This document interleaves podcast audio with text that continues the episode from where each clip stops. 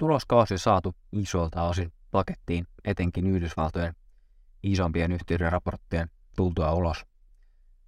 Käydään tässä podissa hieman tätä koko tuloskautta läpi kokonaisuudessaan ja miten se on mennyt ja sitten myöskin vähän tätä tulosviikkoa myöskin noiden yhtiökohtaisten raporttien myötä tai osaltaan. Minun nimeni on Olli Koponen ja tervetuloa mukaan.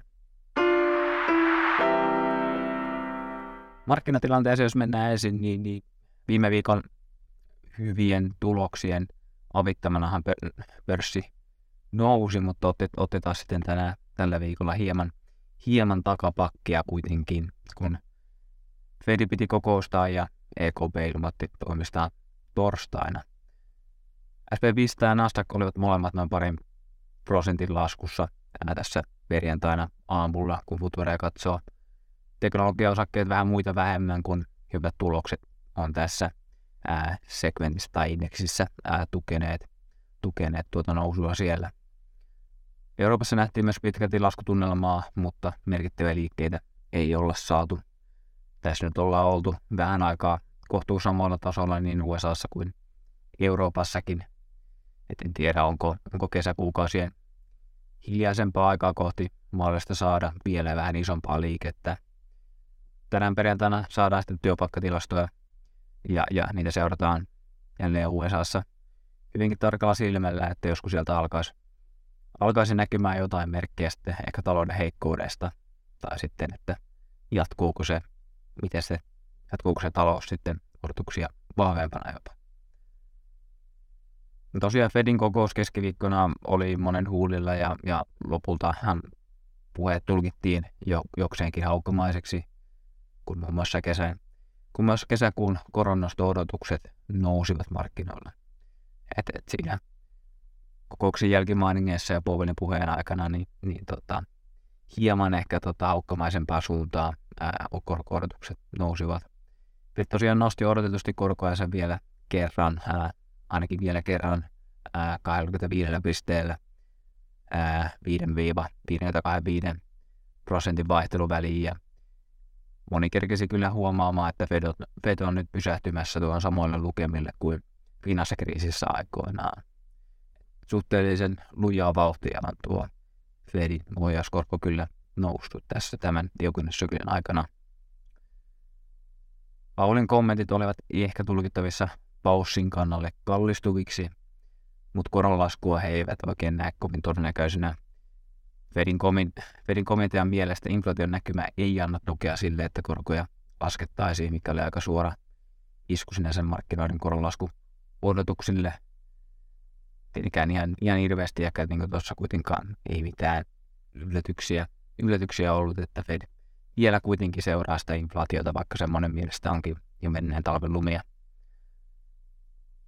Samalla kuitenkin molemmat sekä lyhyet että pitkät korot laskivat kokouksen jälkimainingessa tehdä sinänsä tullut selväksi tulkina siitä, että koronnostot olisivat ehkä tämän, tämän koronnostosyklin osalta tässä. Siis todellisesti vähän katsoa, niin Fedin tiukennussyklihän on usein ollut aika hyvä aika sijoittaa. Ää, osakekurssit on usein noussut sen, sen tota, tiukennussyklin aikana tai siitä lähtien, kun tiuken, tiukentaminen on alkanut, korkojen nostosykli on alkanut, aina siihen saakka oikeastaan, kun, kun paussi on alkanut ää, tai Fedi on ää, pysäyttänyt ne korkojen nostot.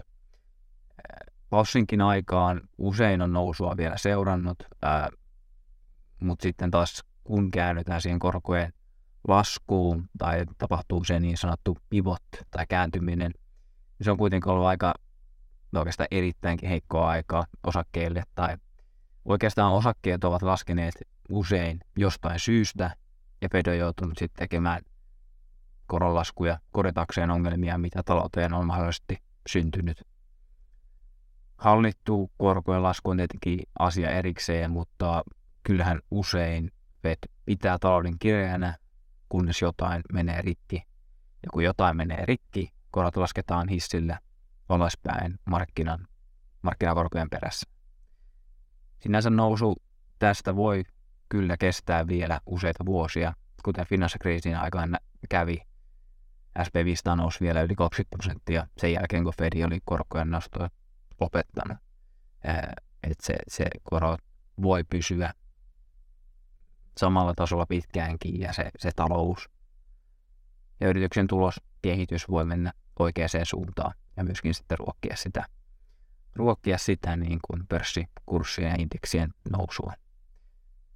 Jos taas menee sitten sitä edelliseen kriisiin, 2000-luvun kriisissä tosin oltiin jo huipuissa silloin, kun Fed tämän paussin teki. Tämä koronastu tai tiukennussykli on ollut hieman erilainen. Silloin, kun Fed aloitti tiukentamaan, niin sen jälkeen osakkeet on oikeastaan olleet laskumarkkinassa, kunnes sitten lokakuussa nähtiin ne pohjat ja siitä ollaan sitten noustu ylöspäin. Et sinänsä, jos historiaa vertaa, niin tässä voi tietenkin olla eri, eri, tota, eri tilanne tämän, tämän, tota, tämän koronastosyklin tai paussin osalta. Totta kai tässä niin erää kysymys, että, että onko pitkän nousumarkkinan alkaminen tässä vaiheessa kuinka todennäköistä, kun Fed on nostanut korkonsa syklin ennätystasoille ja juuri lopettanut koronanostot ja korkokäydätkin ovat invertoituneet ja sinänsä nytkin tässä tällä viikolla hieman siirtyneet lähemmästä nollan tasoa, ää, joka tarkoittaa sitä, että taantuma on entistä lähempänä. Tuskin ainakaan jos historiaa katsoo, niin mitenkään yleistä ei ole, että tässä tilanteessa alkaisi monia kymmeniä vuosia kestävä, kestävä nousumarkkina, sillä lopulta sen uuden pitkän härkämarkkinan alkaminen on vaatinut sen korkojen romahduttamisen, jos nyt ihan viimeisintä 50 vuotta katsoo, joka on varmasti aika relevantti, relevantti otos. Mutta sitten taas se osakkeiden kymmenienkin prosenttien nousu vielä ennen tätä ei ole poissuljettu vaihtoehto.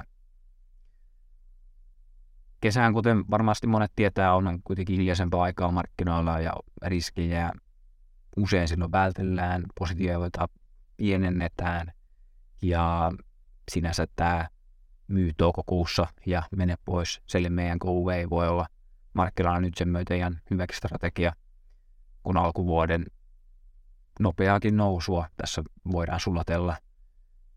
Taantumahuolet on, on, on pinnalla ja sinänsä meillä kaatuu pankkia Yhdysvalloissa arvoisa päivä. Vaikka Paul sanoi, että mitään kriisiä siellä ei ole. Sen jälkeen pankkiosakkeet pienemmät on laskenut 50 prosenttia päivittäin. Et saa nähdä, onko siellä oikeasti jotain ongelmia. Tietenkään Powell ei sano, että siellä on ongelmia. Mutta tässä sitten totta kai seurataan sitä kesänkin aikana sitä inflaation jäähtymistä sekä etenkin varmaan sitä työmarkkinoiden pitävyyttä, ää, palkkojen kehitystä siellä – jotta saadaan selvyyttä siihen, kuinka rajua taantumaa sitä nyt ollaan saamassa, jos ollaan saamassa mitään taantumaa. No korkomarkkinoista kun puhuttiin, niin, niin USA korot ovat junnanneet aika lailla paikoilla maaliskuusta lähtien odottaen oikeastaan seuraavaa isompaa liikettä. Kuitenkin molemmat lyhyet sekä ää, pidemmät korot, 10-vuotinen että seurannassa myös ollut tuo kaksivuotinen korko ovat nähdä tämän laskutrendin pohjia oikeastaan, että tuo 10-vuotinen kävi, tai on tällä hetkellä noin 3,3 prosentissa, käytyä korkeammillaan noin 4,3 prosentissa, eli sieltä huipulta kuitenkin on tullut se prosentti alas, ja kaksivuotinen hän kävi jopa 5 prosentissa, ja on sieltä, sieltä nyt lasketellut noin hieman alle 4 prosenttia, eli selkeä lasku sielläkin nähty. Paljon saisi mennä kyllä kehitys jollain tavalla eri, eri suuntaan talouden pysyä erittäin kuumana, että, se, että näiden osalta niin nähtäisiin enää, enää uutta huippua. Ja sinänsä kun näissä se ennustettavuus paranee, niin totta kai se tarkoittaa sitä, että myöskin osakkeille se sinänsä se kiitorata on eri, erillä tavalla auki, varsinkin sitten kun puhutaan niistä ää, pidemmän duraation osakkeista ja teknologiaosakkeista, jotka näihin korkoihin reagoi herkemmin. Valtomarkkinoilla USA-dollarin alamäki on jatkunut trendinomaisesti. Euro alkaa lähestyä 1,1 dollarin rajaa, kun syyskuussa eurolla sai ää, vain 95 senttiä tai 0,95 dollaria. Eli tämä 16 prosentin nousu eurossa suhteessa dollariin nähty jo hyvinkin merkittävä, merkittävä nousu ja aika vähän, vähän puheita sinänsä tästä ollut. Ähm, panikointiahan silloin syyskuussa oli, että mihin euro tästä lopulta laskee ja sinänsä se oli ihan hyvä kontraindikaattori. EKP kiristää vielä oletettavasti lisää, kun sitten taas Fedin koronnostojen lopettamista on valuuttaa jo oikein hyvin kyllä hinnoiteltukin. Samalla Eurooppa on hyötynyt Kiinasta ja hyötyy Kiinasta enemmän edelleen, ja talousdatakin on ollut Euroopastakin oikein hyvää. Ää, viimeisimmät niin kuin ostopäällikköindeksikin se kertoo. Ja myöskin se inflaatio on ollut täällä korkeampi. Sinänsä se ei ole välttämättä hyvää talousdataa, mutta kyllähän se sitten, sitten korko nostaa euroalueella. Mutta sitten taas niin kuin riskille tai riskisentimentille ehkä heikommat kesäkuukaudet suosivat usein kuitenkin dollaria ja kausiluonteisuus kääntyy näidenkin valuuttojen osalta, osalta hieman päälaalleen tässä kevään jälkeen. Ja tietenkin mielenkiintoista seurata, että kääntyykö tässä, tässäkin suunta, suunta jossain vaiheessa. Mutta siitä markkinasta oikeastaan mennään siihen tulosviikkoon tarkemmin hieman enemmän. Ää, ensin tuosta SP500 tuloskaudesta tähän mennessä. SP500 tuloskausia on ollut parhaimpia sitten, sitten vuoden 2021 lopun, ainakin Faxetin datan mukaisesti. Sekä yritysten määrä että suuruus ylittävät 10 vuoden keskiarvot. Ää, noin kaksi kolmannes on raportoinut tuloksensa ja noin 20 pinnaa tuloksesta on ylittänyt odotuksensa, eli luku on noussut, noussut jopa viime viikosta. Kymmenen vuoden keskiarvoinossa ylityksessä on ollut semmoista hieman yli 70 prosenttia, eli menee hyvin tällä rintamalla, eli että yritykset, jotka raportoi, niin lyö odotuksia paljon normaalia enemmän. Ennusteet ovat ylitetty noin 7 prosentin tahtia, mikä on myös lyönyt tuon noin 6 prosentin ennusteiden lyömistahdin, tai 10 vuoden historiallisen lyömistahdin ihan hyvin. Ää, ja nyt tulosta odotetaan laskevan kvartaalille vain hieman alle 4 prosenttia, kun odotus oli kvartaalin alussa noin 7 prosentin laskussa, eli selkeästi on parantanut tuo tässä tuloskauden edetessä. Oikeastaan erittäinkin hyvä suoritus sinänsä. Liikevaihtoja odotetaan kasvaa noin kolmella prosentilla, kun ennen tuloskautta odotus oli noin kahdessa prosentissa. Joten siinäkin on tullut pientä ylitystä, mutta kyllä tämä varmasti isommin selittyy sieltä marginaalipuolelta. Eteenpäin katsoessa Q2 odotetaan vielä noin 5 prosentin laskua ja Q3 ja vastaavasti Q4 oltaisiin sitten 2 ja 9 prosentin tuloskasvussa jo, että et, tämä nostaisi sitten lopulta sen koko vuoden tuloskasvuksi hieman yli prosentin, prosentin eli Q2 vielä tuloslaskua, sen jälkeen ää, kiihtyvää, hyvin kiihtyvää tuloskasvua sitten loppuvuodelle. Ja ainahan se on, että, että loppuvuodelta usein odotetaan sitten parempaa kehitystä ja tämä nyt etenkin Suomessa on aika tuttua. Mutta tuloskausi kyllä tähän mennessä ihan viittaa siihen, että, että voisi olla ihan mahdollistakin saavuttaa tänä vuonna tuloskasvua, vaikka ehkä alkuvuodesta se vaikutti hyvinkin optimistiselta skenaariolta. Sektorit, jos katsoo, niin harkinnanvarainen kulutus on kasvanut jopa 50 prosentilla, kun, tai tulokset on kasvanut jopa 50 prosentilla, kun odotuksissa oli noin 34 prosentin kasvu. Ja mikä tätä on nostanut, niin on ollut Amazon. Se on nostanut sektorin kasvun erittäin korkealle, nimittäin sen osuustusta kasvusta on jopa 70 prosenttia. Että näin ne isojen yhtiöiden tulokset voivat vaikuttaa sekä lukuihin että myös totta kai näin pörssikursseihin ja indekseihin. Jos Amazon otettaisiin pois tuosta sektorista, niin sen kasvu, tai sektorin kasvu jäisi 11 prosenttiin, kun nyt saatu se 50 prosenttia, eli 40 pinnaa lähtisi tuosta kasvusta pois suurin piirtein. Eikä tässä vielä kaikki, ihan kuin ostos TVllä olisi. Amazon on myös ison tekijä ollut koko SP500 sen Q1 sekä myös ää, koko vuoden 2023 tuloskasvusta tai sitä odotuksesta – kertoo tietenkin siitä, että mikä, mikä vaikutus yhtiöllä on, on tuohon koko indeksiin. Et ilman Amazonia tälle vuodelle odotettu kasvu tuloskasvu olisi vain noin 0,2 prosenttia kuin se, mitä se tällä hetkellä on noin 1,2 prosenttia. Et, et selkeä vaikutus koko indeksin kehitykseen. Amazonin lisäksi teollisuus on pärjännyt odotuksia paremmin noin 19 prosentin tuloskasvua äh, versus sitten 13 prosentin tuloskasvu. Energia kääntynyt myös voiton puolelle, äh, noin 12 prosentin tuloskasvua vs 9 prosentin odotus, äh, kun Chevron ja Exxon raportoi sitten viime viikolla oikeinkin hyvät tulokset.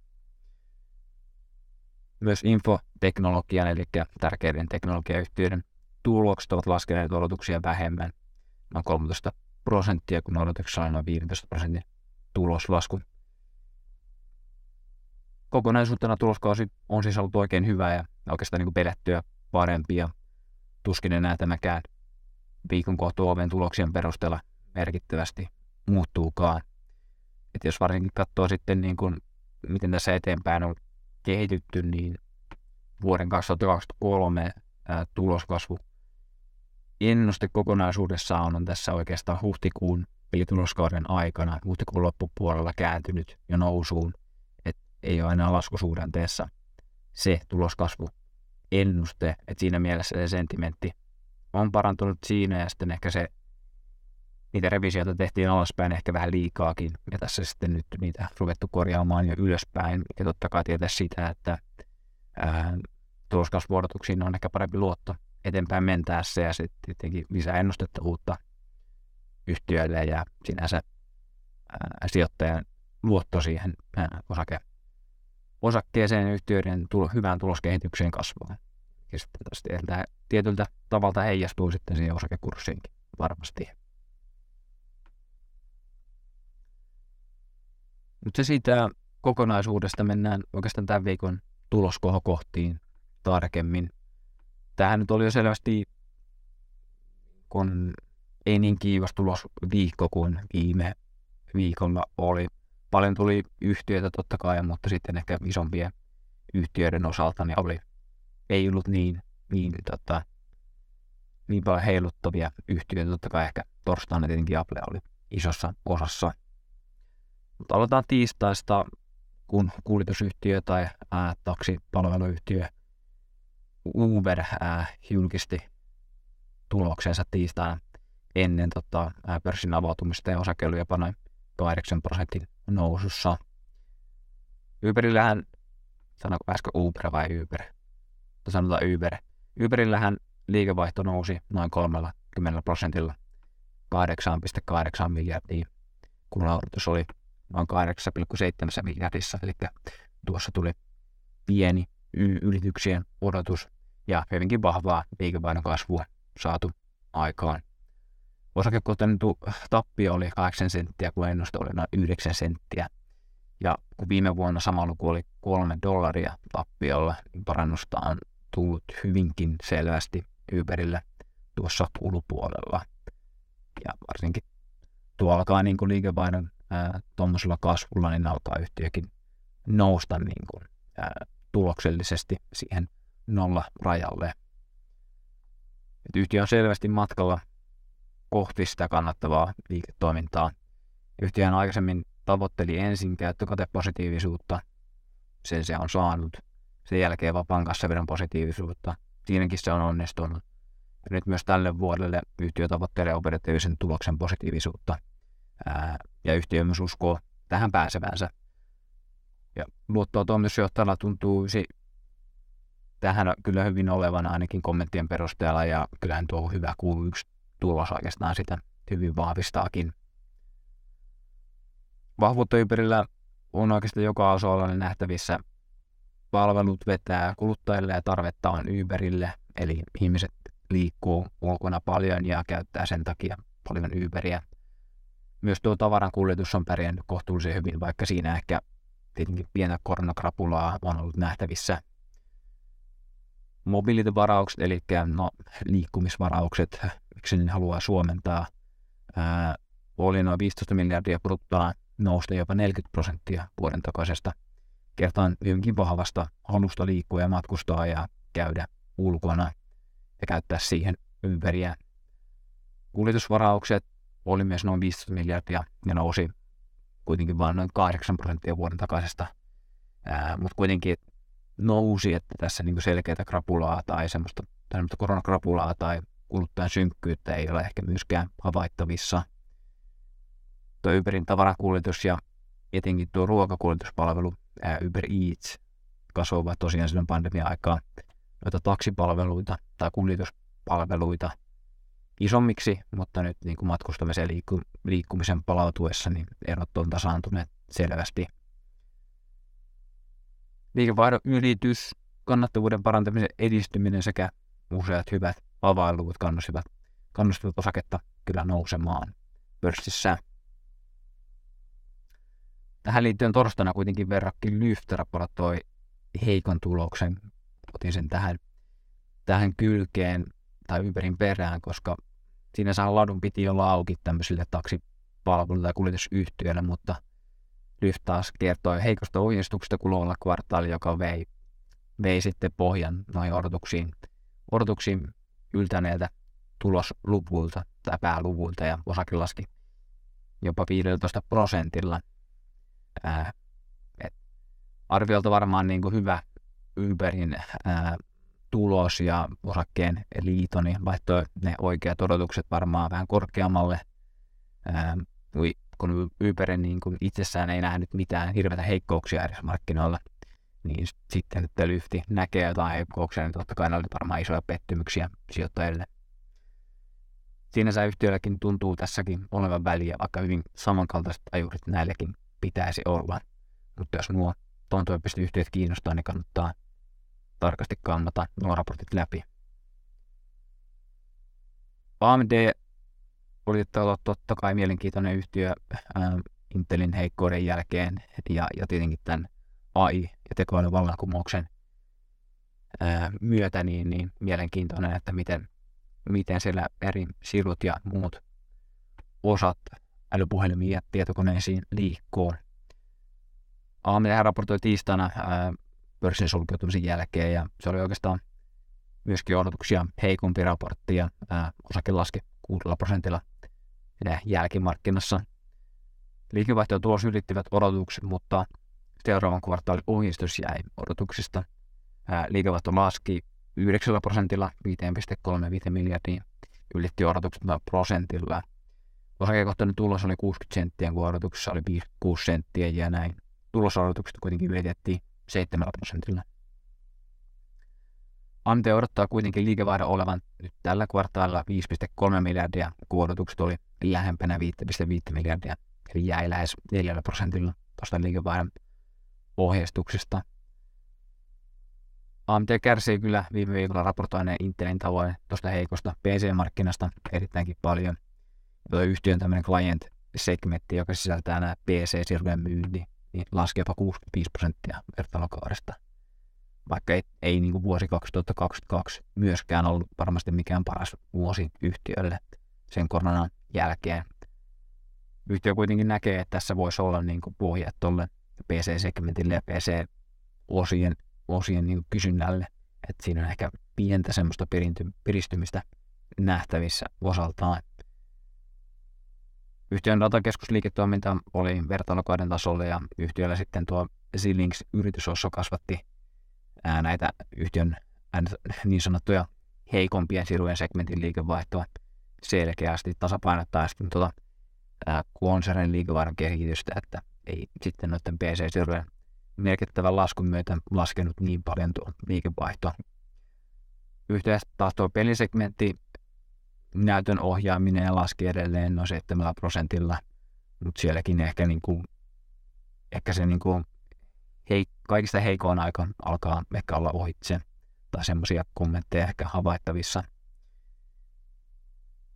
Niin kuin ja Intelille niin selkeätä pohjaa ehkä nyt PC-markkinoille ja sirumarkkinoille ylipäätänsä vielä vähän yritetään etsiä, että vielä ei ainakaan tekoälyn tai AIin vaatimat laskentateot ihan suoraan näy ainakaan PC-tilauksissa tai sirujen, sirujen tilauksissa ihan merkittävästi. No Ford raportoi myös tiistaina autovalmistaja Ford ja osake laski päivän aikana ja tuloksen jälkeen hieman vielä lisää tiistaina. Yhtiön liikevaihto kasvoi jopa 20 prosentilla noin 42 miljardiin. Ja odot, kun odotukset oli vain 37 miljardissa, eli selkeä ylitys tuon liikevaihdon osalta. Osakekohtainen tulos ylitti ennusteet kuitenkin jopa 50 prosentilla, ollen 63 senttiä. Et selkeä ylitys noilla pääluvuilla. Yhtiö myös piti ohjeistuksensa ennalla, että siinä ei nähty mitään ää, yllätyksiä. Fordian on ollut käynnistelemässä omaa Model E, eli sähköautotuotantoa, mistä saatiin raportissa hieman lisätietoja uuden segmentin on myötä. Tämä Fordin EV-yksikkö teki noin 700 miljoonaa dollaria tappioita, mikä on varmaan hieman pettymys ollut sijoittajille, sillä kysyntää olisi ollut varmasti enemmänkin, millä mahdollisesti paikata tappioita. Yhtiö sanoi nimittäin, että haasteet tuotannossa rajoittivat tarjontaa ja yhtiöllä on ollut muun muassa hieman akkuongelmia sähköautojensa kanssa. Ja yhtiö myös leikkasi sähköautojensa hintoja seuraten Teslan esimerkkiä, mikä ei ole myöskään välttämättä ihan, ihan hyvä merkki sinänsä, sinänsä tuota, ajatellen, kun tietyt, tietyt autovalmistajat ovat kuitenkin kommentoineet, että eivät aio laskea hintoja ja pitävät niitä niitä niin omia hintojaan hyvänä verrattuna siihen laatuun, mitä he tarjoavat. Fordian tavoittelee noin 2 miljoonan sähköauton tuotantoa vuoden 2026 loppuun mennessä ja tämän vuoden lopussa on 0,6 miljoonaa autoa. Omillinen segmentti pitäisi nostaa tänä vuonna ja 8 prosentin markkinoille vuonna 2026. Ja Fordin muut segmentit tekevät tällä hetkellä noin 10 prosentin markkinaaleja. Niin, niin tekemistä vielä riittää tuossa EV-hommissa aika paljon ja kuitenkin sitten niin kuin tavoitteet ei ole mitenkään äärimmäisen korkealla, että mitään ihan merkittävää välttämättä kultakaivosta, vaikka kysyntää varmasti on, niin tuota nyt ei välttämättä ole tulossa. Kokonaisuudessa Fordin toimitukset olivat noin 10 prosentin kasvussa edelleen ää, tästä taantumaa äh, puheista huolimatta, kun ää, yhtiön trakkeja tai ää, miten se nyt suomentaisi no en suomena mitenkään yhteen trakkeja ja katumaastureita, niin SUVitä meni hyvin kaupaksi, etenkin Yhdysvalloissa, mikä on sitten yhtiölle hyvin tärkeä markkina. Kuitenkin myös nuo EV-tilaukset nousevat 40 prosentilla kertoen kysynnästä muassa yhtiön näille sähkömustangeille. Et selkeästi kysyntää olisi sähköautoillekin, mutta sitten ehkä ne haasteet siellä tuotannossa. Haasteet siellä tuotannossa oli ehkä pieniä pettymyksiä ei kuitenkaan niin vahva raportti kuin ehkä sitten GM antoi tai General Motors antoi olettaa viime viikolla. Ja oletettavasti noin, noin tosiaan noin sähköautohaasteet hieman rokottivat muuten pääluvultaan oikeinkin, oikeinkin hyvää raporttia.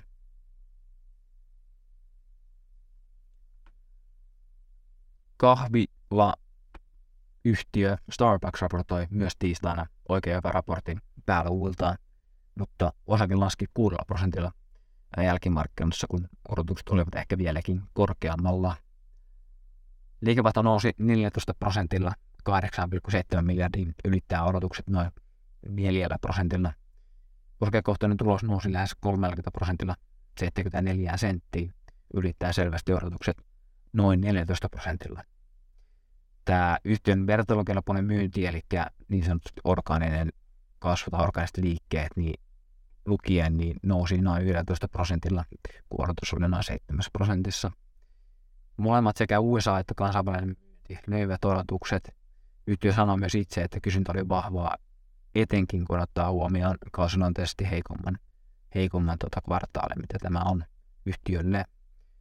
Yhtiön Kiinan liiketoiminta näki myös kasvua nyt, kun Kiina avautuu etenkin palveluille – maaliskuussa vertailukelpoinen myynti kasvoi jopa 30 prosenttia ja momentumi on Kiinassa vahva edelleen ollut tällä menevällä kvartaalilla yhtiön mukaan.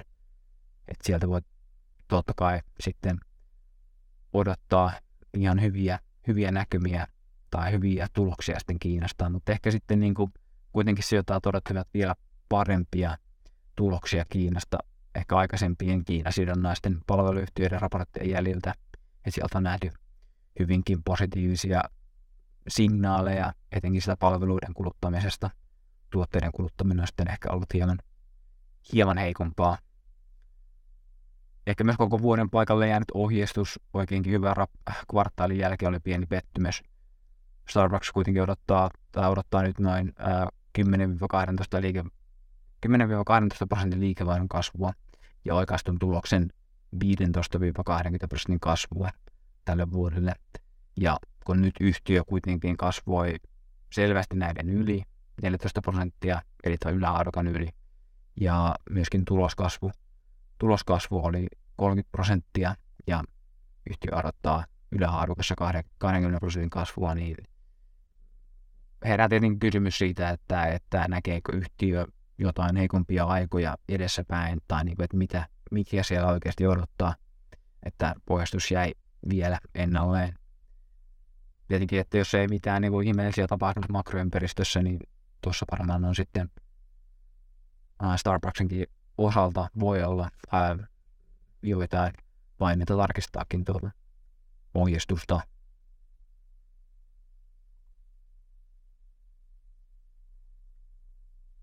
No keskiviikkona Qualcomm raportoi pörssin sulkeutumisen jälkeen ja kertoi, kertoi kysynnän puhelimien siruille olevan laskussa, mikä laski osaketta aftermarketissa yli 6 prosentilla. Liikevaihto laski 17 prosenttia, oli noin 9,3 miljardia, mutta ylitti ennusteet noin 9,1 miljardissa. Osakekohtainen tulos oli täysin odotuksen mukainen noin 2,15 dollarissa. Sinänsä olisi voinut kuvitella, että, että jos ää, liikevaihto ää, ylittää odotukset, odotukset niin, niin alariveille olisi jäänyt vähän enemmän sitten myöskin noita, tai tota, rahaa tai tulosta, mutta näin ei käynyt. Näin ei käynyt ja se ehkä myös hieman, hieman pettymys tuossa. No päälukujen ehkä ennusteisiin yltämisen jälkeen ohjeistus oli kuitenkin pettymys. Qualcomm odottaa 8,5 miljardin liikevaihtoa kuluvalla kvartaalilta. Kuorotus oli 9,1 miljardissa, eli selkeä alitus näin kvartaalikohtaisesti. Osakekohtainen tuloksen odotetaan olla 1,8 dollaria kuorotuksessa oli jopa 2,2 dollaria ja se jäi lähes 17 prosenttia tuosta odotuksesta. Sinne on ymmärrettävää, että osake laski, laski tuloksen jälkeen. Toimitusjohtajan sanoin, älypuhelinten markkina on vaikea tällä hetkellä, eikä Kiinan avautuminen ole tukenut sitä sillä tavalla, mitä on ehkä odotettu. Yhtiön tärkein segmentti sisältää siruja ja prosessoreita puhelimiin ja laski 17 prosentilla herättäen herättäen huolia tuosta puhelinten kysynnän heikkoudesta. Yhtiö odottaankin puhelinten kysynnän olevan edelleen heikkoa ja heidän asiakkaiden tämän vuoksi pysyvän varovaisina tästä eteenpäin. Qualcommin äh, heikomman tuloksen ja näkymän myötä myös Apple-osake lähti, lähti sitten isompaan luisuun tuloksen jälkeen, ehkä kertoen hieman esimakua heidän tuloksestaan, mutta – ei ehkä kuitenkaan ihan tarkalla, tarkalla siirillä sitä, sitä signaloinut, mutta mennään siihen Appleen vähän myöhemmin. Keskiviikkona myös Jam-brändit raportoi tuloksestaan ja ää, tämähän sisältää siis muun muassa pikaruokaketjut Taco Bellin, KFC sekä Pizza Hutin, eli hyvinkin tämmöisiä tunnettuja pikaruokaketjubrändejä, Jammella tulos oli odotuksia huonompi ja osake laski 4 prosentilla, vaikka Kiinassa yhtiö näkikin parempaa kysyntää talouden apauduttua. Liikevaihto nousi 6 prosentilla ää, noin 1,65 miljardia ää, ollen aika lailla odotuksien mukainen. Vertailukelpoinen myönti ää, nousi 8 prosentilla, niin hieman paremmin ja hyvin oikeastaan seurattu sitä McDonaldsin kehitystä, mitä he raportoivat aikaisemmin tuloskaudella. Tulos oli kuitenkin pettymys, osakekohtainen tulos laski 1,06 dollariin jääden noin 6 prosenttia odotuksista. Yhtiö on kuitenkin hyötynyt näistä äh, tämmöistä heikomman kulutusvoiman asiakkaista äh, yhtiön niin kuin mainoskampanjan ja äh, tämmöisten halvempien diilien myötä, mitä he ovat ravintolassa laittaneet, laittaneet tarjolle, ne on menneet hyvin kaupaksi, kaupaksi asiakkaille. Yhtiön mukaan myös toimitusketjuhaasteet ja inflaatio jo hellittää esimerkiksi USAssa, mikä helpottaa heille operoimista ja myöskin sitä tuloksen tekemistä. Mutta sitten taas ulkomailla, USA ulkopuolella, niin inflaatio edelleen on haastavalla tasolla ja haastaa sitä heidän toimintaansa. Kiinassa kuitenkin jokainen näistä isommista brändeistä kasvoi oikein hyvin ja kertoo kyllä kuluttajan, kuluttajan asiassa olevan ihan alttiina lisäämään sitä kulutusta juuri noihin palveluihin ja käymään ulkona. Ja me ei kuitenkaan, tai nämä yhtiöt eivät kuitenkaan pystyneet, tai eivät ole yhtä pystyneet pitämään kuluistaan kiinni, kun tuo liikevaihdon, tai kun liikevaihto on kasvanut. Sinänsä toi, kun tuo tulos oli, tulos oli kvartaalilla jopa noin 80 prosenttia laskussa. Et hinnoitteluvoimaa ei näin ole oikeastaan kvartaalin aikana pystytty pitämään kohdillaan. Tämä ja inflaation myötä nousseet kulut on tulleet aika, aika hyvin kyllä läpi, läpi sitten yhtiön tuloslaskelmaan ja, ja heikentäneet sitä tuloskehitystä, mikä on ehkä sitten ihan, ihan erilainen suuntaus kuin muilla pikarokaketjuilla on ehkä ollut osaltaan. Torstaina verkkokauppapalveluita tarjoava Shopify räjähti lähes 30 pinnan nousuun hyvän tuloksen ja muun muassa 20 prosentin työpaikkavähennysten jälkeen. Shopifyn liikevaihto nousi 25 prosenttia 1,5 miljardiin, kun markkinat odottivat noin 1,5 miljardin liikevaihtoa.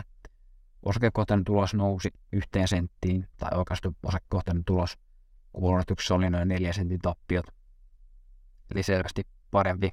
Viime vuonna tehtiin tappiota noin 1,2 dollaria per osake, eli hyvinkin paljon tuosta parannettu ja muutos on ollut kyllä oikeaan suuntaan selkeästi.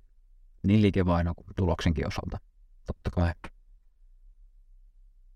Yhtiö kertoo tosiaan myös vähentävänsä 20 prosenttia noin 12 000 henkilön työvoimastaan, mikä otettiin markkinoilla hieman ehkä niin kuin nurinkurisesti ilomielin vastaan. Tämä totta kai tämä jatkua sille, kun yhtiö viime kesänä leikkasi 10 prosentilla työvoimaansa jo tuosta tuota, korkeimmasta tasoistaan. Sopivahan on monen digi, digiyhtiön tahoin yliarvioinut tuon koronan aiheuttaneen boomin ja joutuu nyt leikkaamaan näitä investointeja takaisin.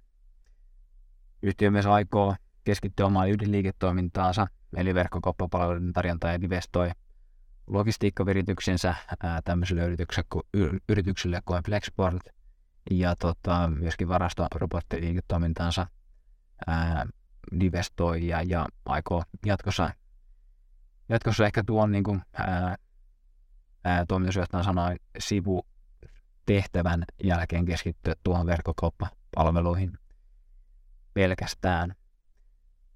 No tulevat kulusäästöt, mitä nyt ehkä noilla leikkauksilla tullaan saamaan ja sitten se vain keskittyminen siihen omaan hyvään liike, ydinliiketoimintaan kyllä se mark- markkinoille kyllä vallan mainiosti. Volyymit oli myös tuloverkkokauppa-alustoilla kasvussa noin 15 prosentilla lähes 50 miljardia ja myös tuo jatkuvan liikevaihdon osuus kasvoi 10 prosentilla, kun asiakkaat, asiakkaat siirtyivät tästä Shopifyn kokeiluversiosta vakituisiin sopimuksiin hyvin.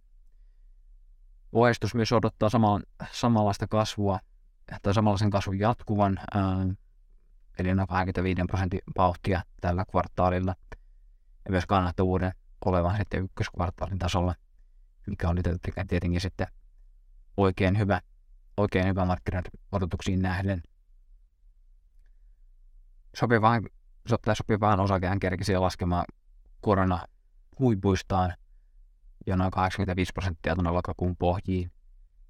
Johtosaste tietenkin noussut yli 100 prosenttia jo, kun teknologiaosakkeet on saanut tukea tuosta ehkä parantuneesta korkonäkymästä ja ehkä myös parantuneesta kasvunäkymästä.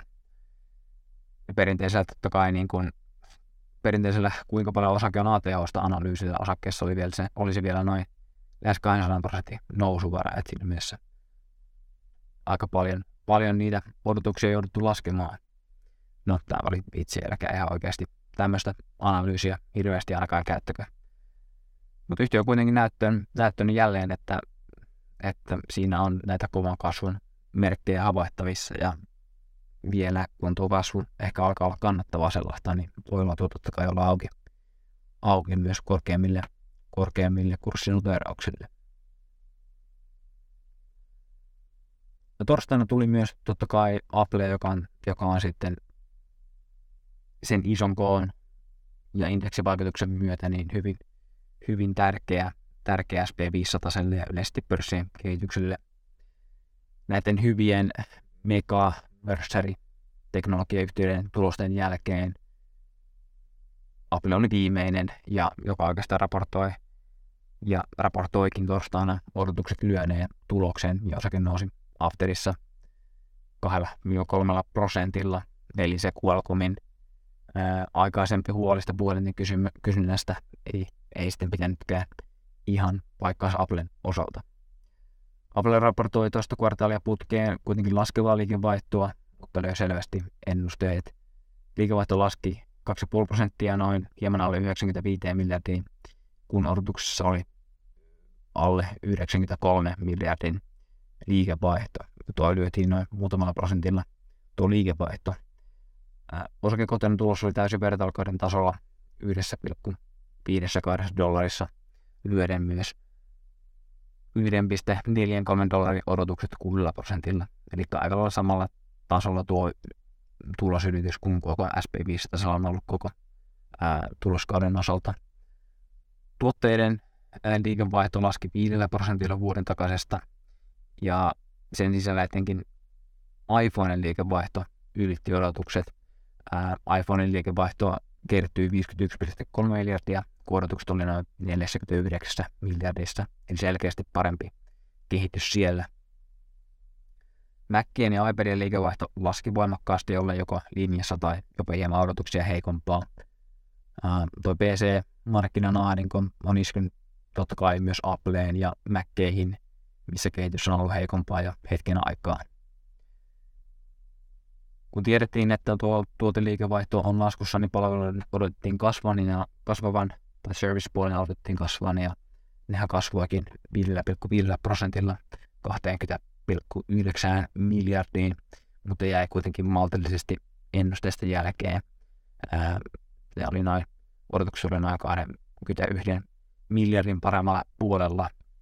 Mutta palvelut kuitenkin pitivät tätä liikevaihtoa hyvin pinnalla ja niiden pitäisikin toimia tukena yhtiölle tämmöisenä heikompina tuotekvartaaleina. Ja kyllähän tuo niin kuin isoin yllätys tuossa totta kai oli tuo iPhoneen, iPhoneen myynnin hyvin tai hyvin pitänyt, hyvin pitänyt kysyntä noilla iPhoneille. Ja se totta kai sitten auttoi tuohon tulosylitykseen ja, ja myöskin liikevaihdon ylitykseen. Kiinassa tuotteita meni hyvin kaupaksi, kun liikevaihto ylitti ihan odotukset ollen noin 17,8 miljardia vs. Sitten 17,2 miljardin odotukset. Liikevaihto laski noin kolmella prosentilla Kiinasta, mutta Apple näyttäisi näyttäisi selvinneen ainakin toistaiseksi isommasta heikkoudesta Kiinassa, kun kulutus on kuitenkin siirtynyt siitä, niistä tuotteista sinne palveluihin talouden avautuessa. Tosiaan kuten sanoin, tuo erittäin tuo puolentoista prosentin kasvu noissa iPhonen myynnissä oli positiivinen yllätys, kun odotuksessa oli kuitenkin myynnin laskua. Toimitusketjuhaasteiden selvittäminen johti erittäinkin hyvään kvartaaliin tuossa iPhonen myynnissä – Apple-laitteet näyttävät siis menevän edelleen kaupaksi heikommassakin kuluttajatuotekaupan sentimentissä.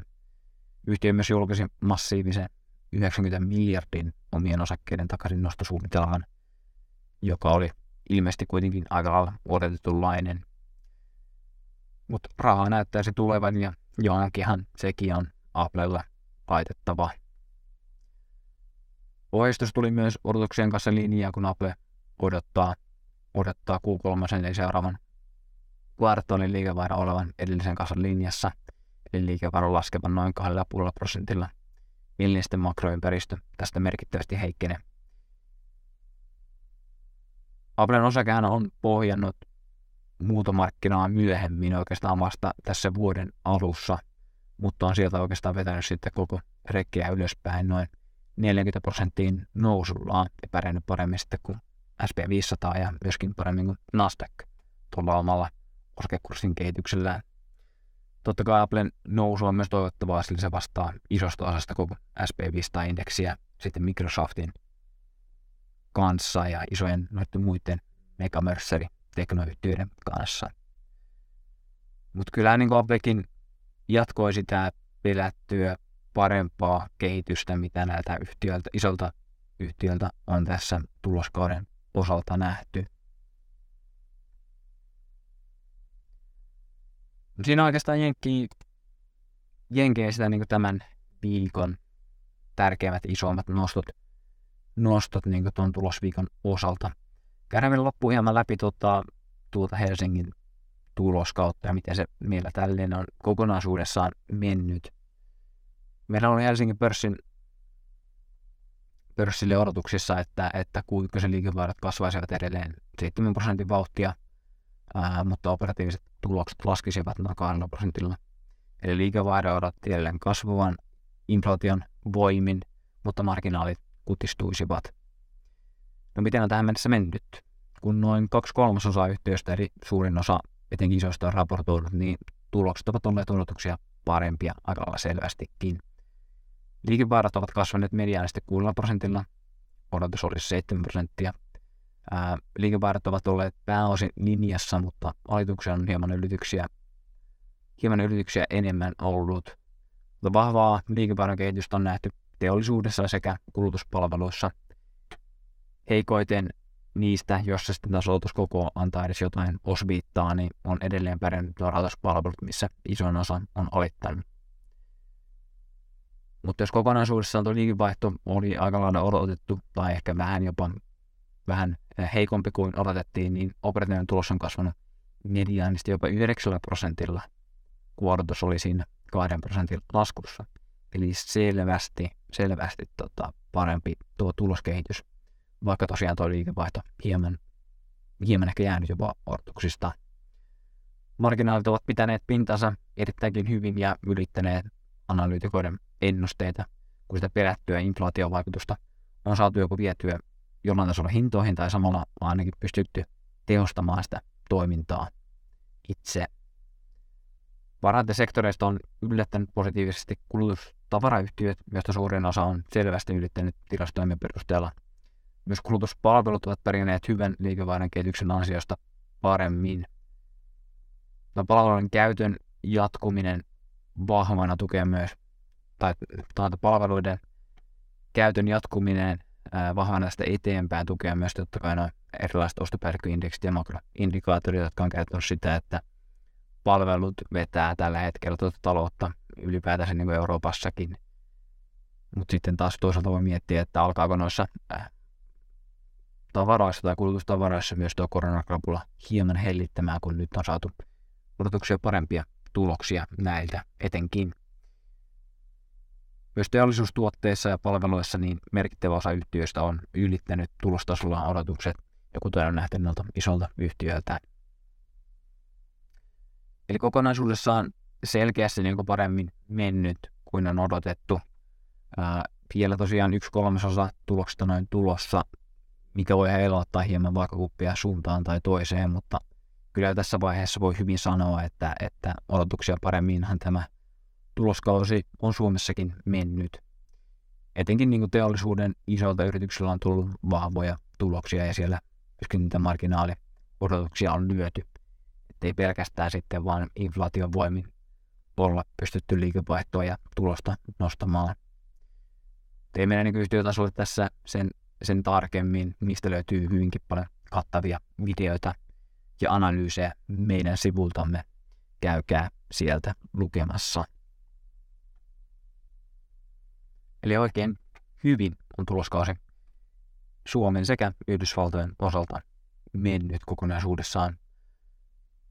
Katsotaan vielä, tuleeko tässä ensi viikolla mielenkiintoisia tuloksia ja, ja isoja ää, liikkeitä ää, kokonaisuuden kannalta, että mihin tuloskausi on suuntautumassa, mutta oikein hyvään suuntaan mennään. Ja kiitän kuuntelusta tämän viikon osalta ja palataan jälleen ääneen, kun sen aika on.